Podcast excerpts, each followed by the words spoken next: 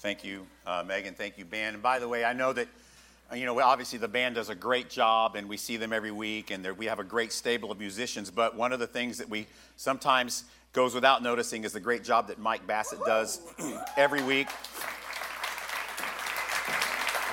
He's here at, at 3.15 in the morning every Sunday.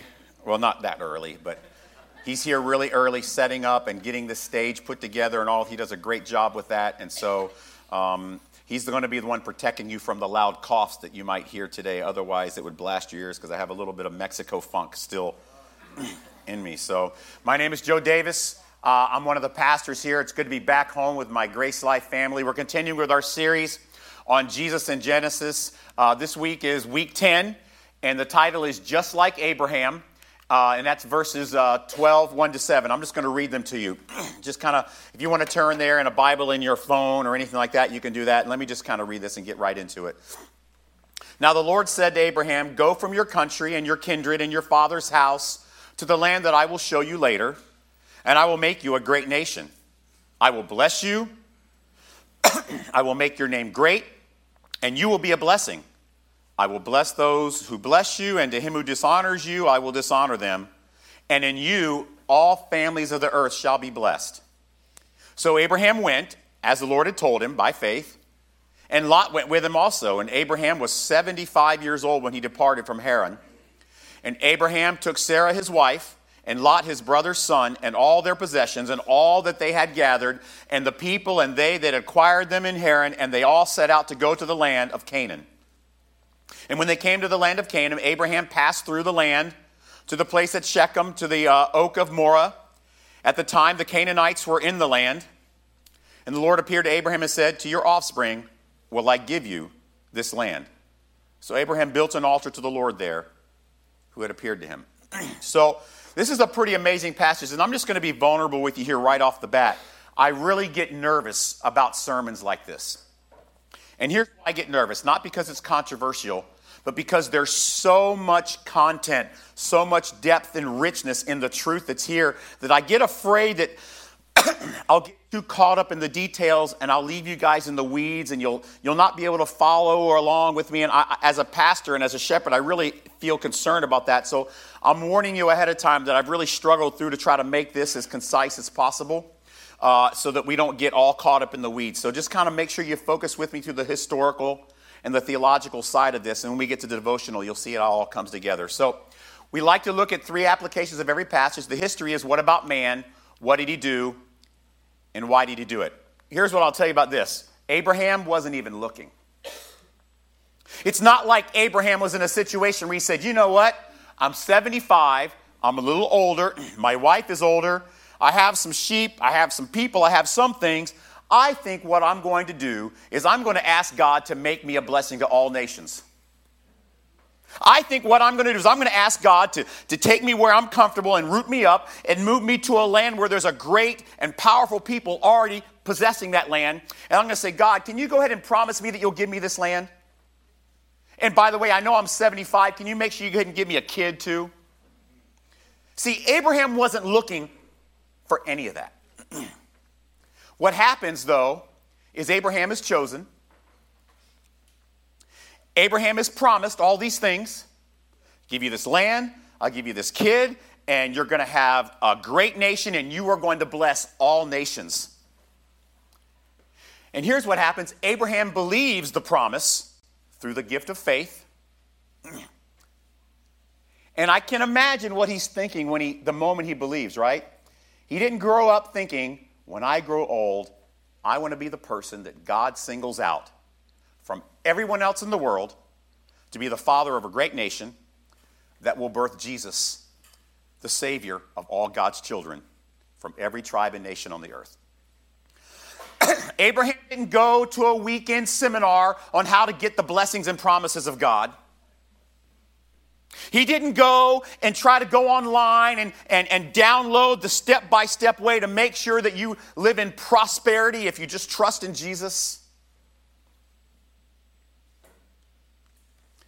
He didn't live his whole life with the design of achieving some sort of special status as, as God's chosen. Here it was. It was just God making a choice to save, to bless, and to use Abraham. And this story explains even more why Megan's story that she shared last week is so powerful and so important. Because there's a core of God's promise was that Abraham would be a father of this great nation. Isaac was the key to that promise. And Abraham's faith in the story of Isaac that Megan was sharing last week is the same faith that enabled him to trust this original outlandish ridiculous promise to a 75 year old man get everything together, move hundreds of miles to a land that's possessed by people who hate you. That's the history. I'm just making sure you understand this wasn't like an easy thing for Abraham, right? You got it? God didn't send the Mayflower moving people there to take them to a house already set up, cable already installed, DirecTV dishes already going. Wasn't anything like that. So let's look at the theology. What about God? What does he do? and why how, and how does he do it? You know who the seeker here was? It wasn't Abraham. It was God. God is the seeker, not us.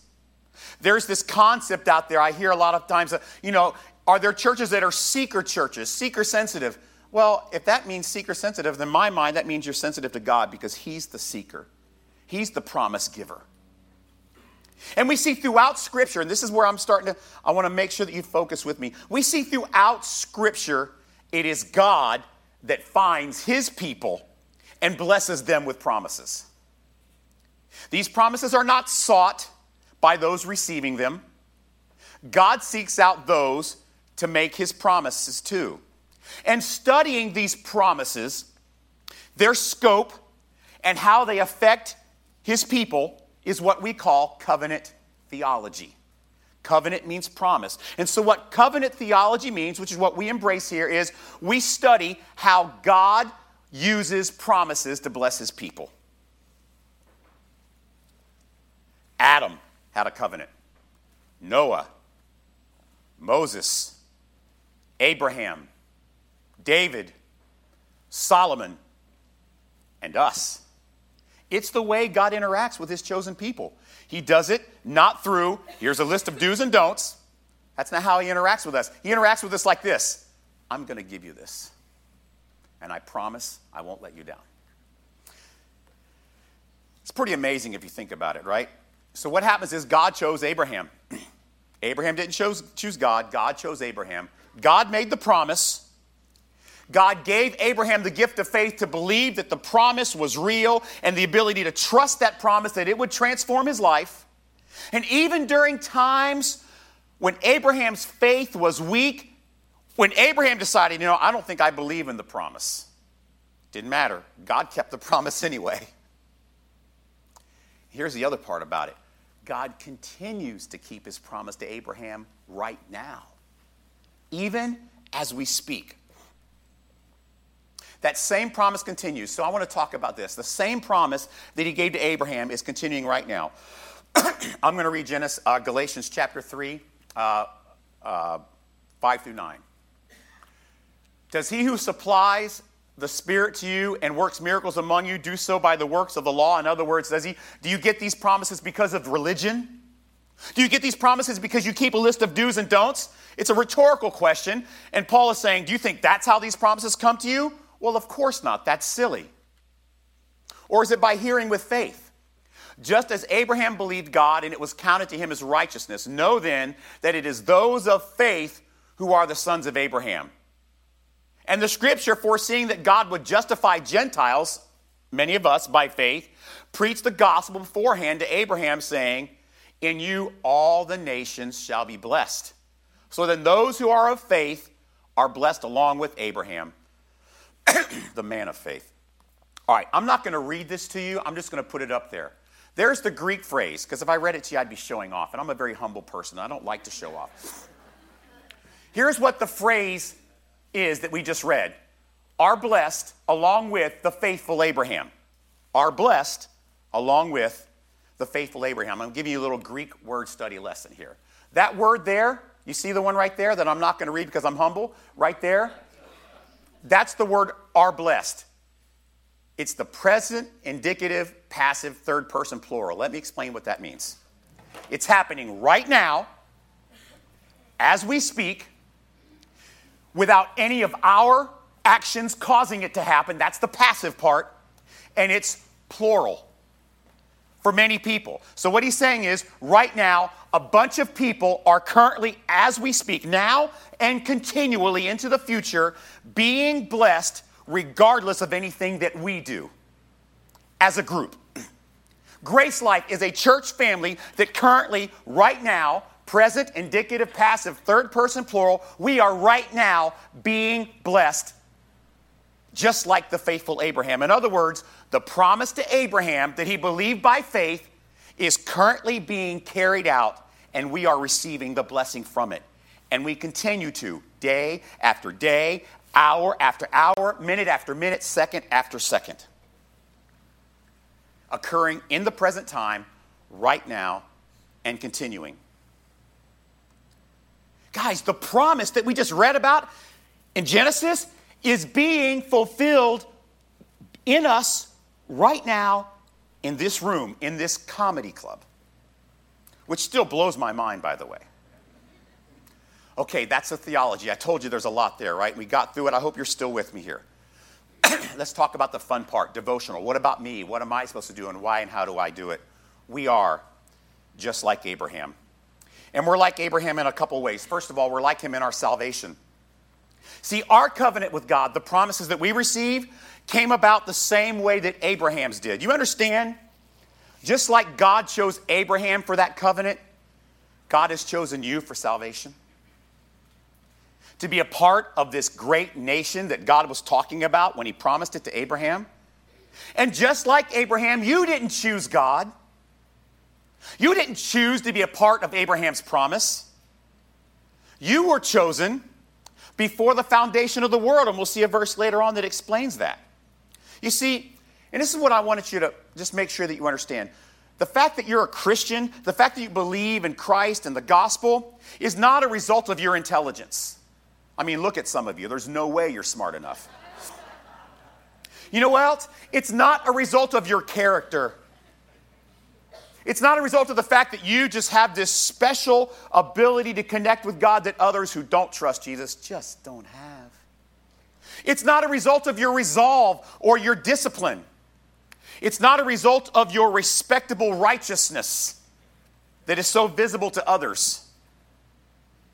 It is a result of one thing and one thing only God keeping his promise to Abraham.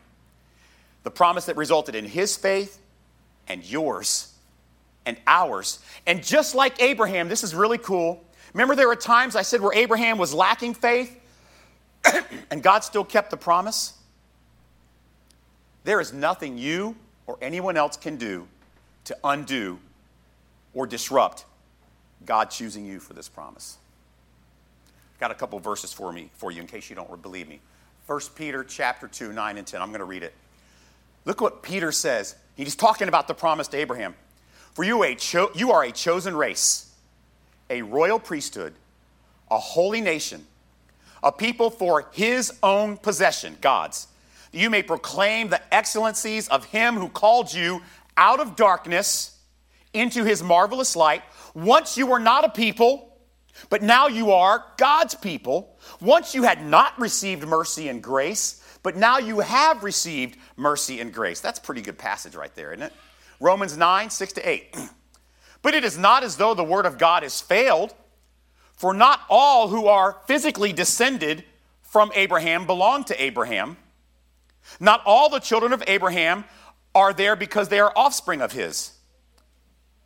This means that not the, this, this means it is not the children of the flesh who are the children of God, but the children of the promise are counted as his children. What promise is that? That he would build a great nation. So, we are like Abraham in our salvation. We're like him in our purpose and calling. Have you guys, any of you ever heard of this thing called the, the, the Great Commission? Some people, it's kind of a churchy word, right? Basically, what happened is right before Jesus leaves, he says, You know, listen, uh, go and I want you to go and make disciples of all nations. And baptizing them in the name of the Father and of the Son and the Holy Spirit, teaching them to observe all that I've commanded you, and behold, I am with you always, even to the end of the age. See that first part? Isn't it similar to the wording in the promise to Abraham? I'm going to make you a blessing to all nations. And right before Jesus leaves, he says to his disciples, Go and make disciples of all nations. Do you see that? The Great Commission is not divorced from the Old Testament. The Great Commission is promised in Genesis to Abraham and extended to us, Abraham's offspring, by faith to go and bless all nations. It's very similar wording. It's the same covenant, the same promise. It is, in fact, a parallel passage. So, here's what happened on Monday night at Grace Life Recovery. we were listening to some Grace Lifers talk about this idea of being chosen. Remember that? We were talking about we're chosen. And I, and here, I just wrote this down because I didn't want to forget it. Some of them said, I don't even know why I'm still here. I don't know why I'm clean today. But clearly, God chose me for something. And what was going on is they were expressing amazed perplexion. That's a great phrase right there, right? Write that down. Somebody put that on Facebook and like it and tag me. All right, that's good. They were expressing amazed perplexion. You know what I call that? Amazing grace. See, this is why I love Monday nights with our GLR people. Their rawness is actually stunning theology. You see what I'm saying? Like, there's an, I don't know why, for some reason, I should be dead 10 times over, but for some reason, God has chosen to save me and preserve me, and now I'm here, and I don't know the reason, but clearly something's going on. Well, today's story is the why. Today's story is the reason that you have been chosen.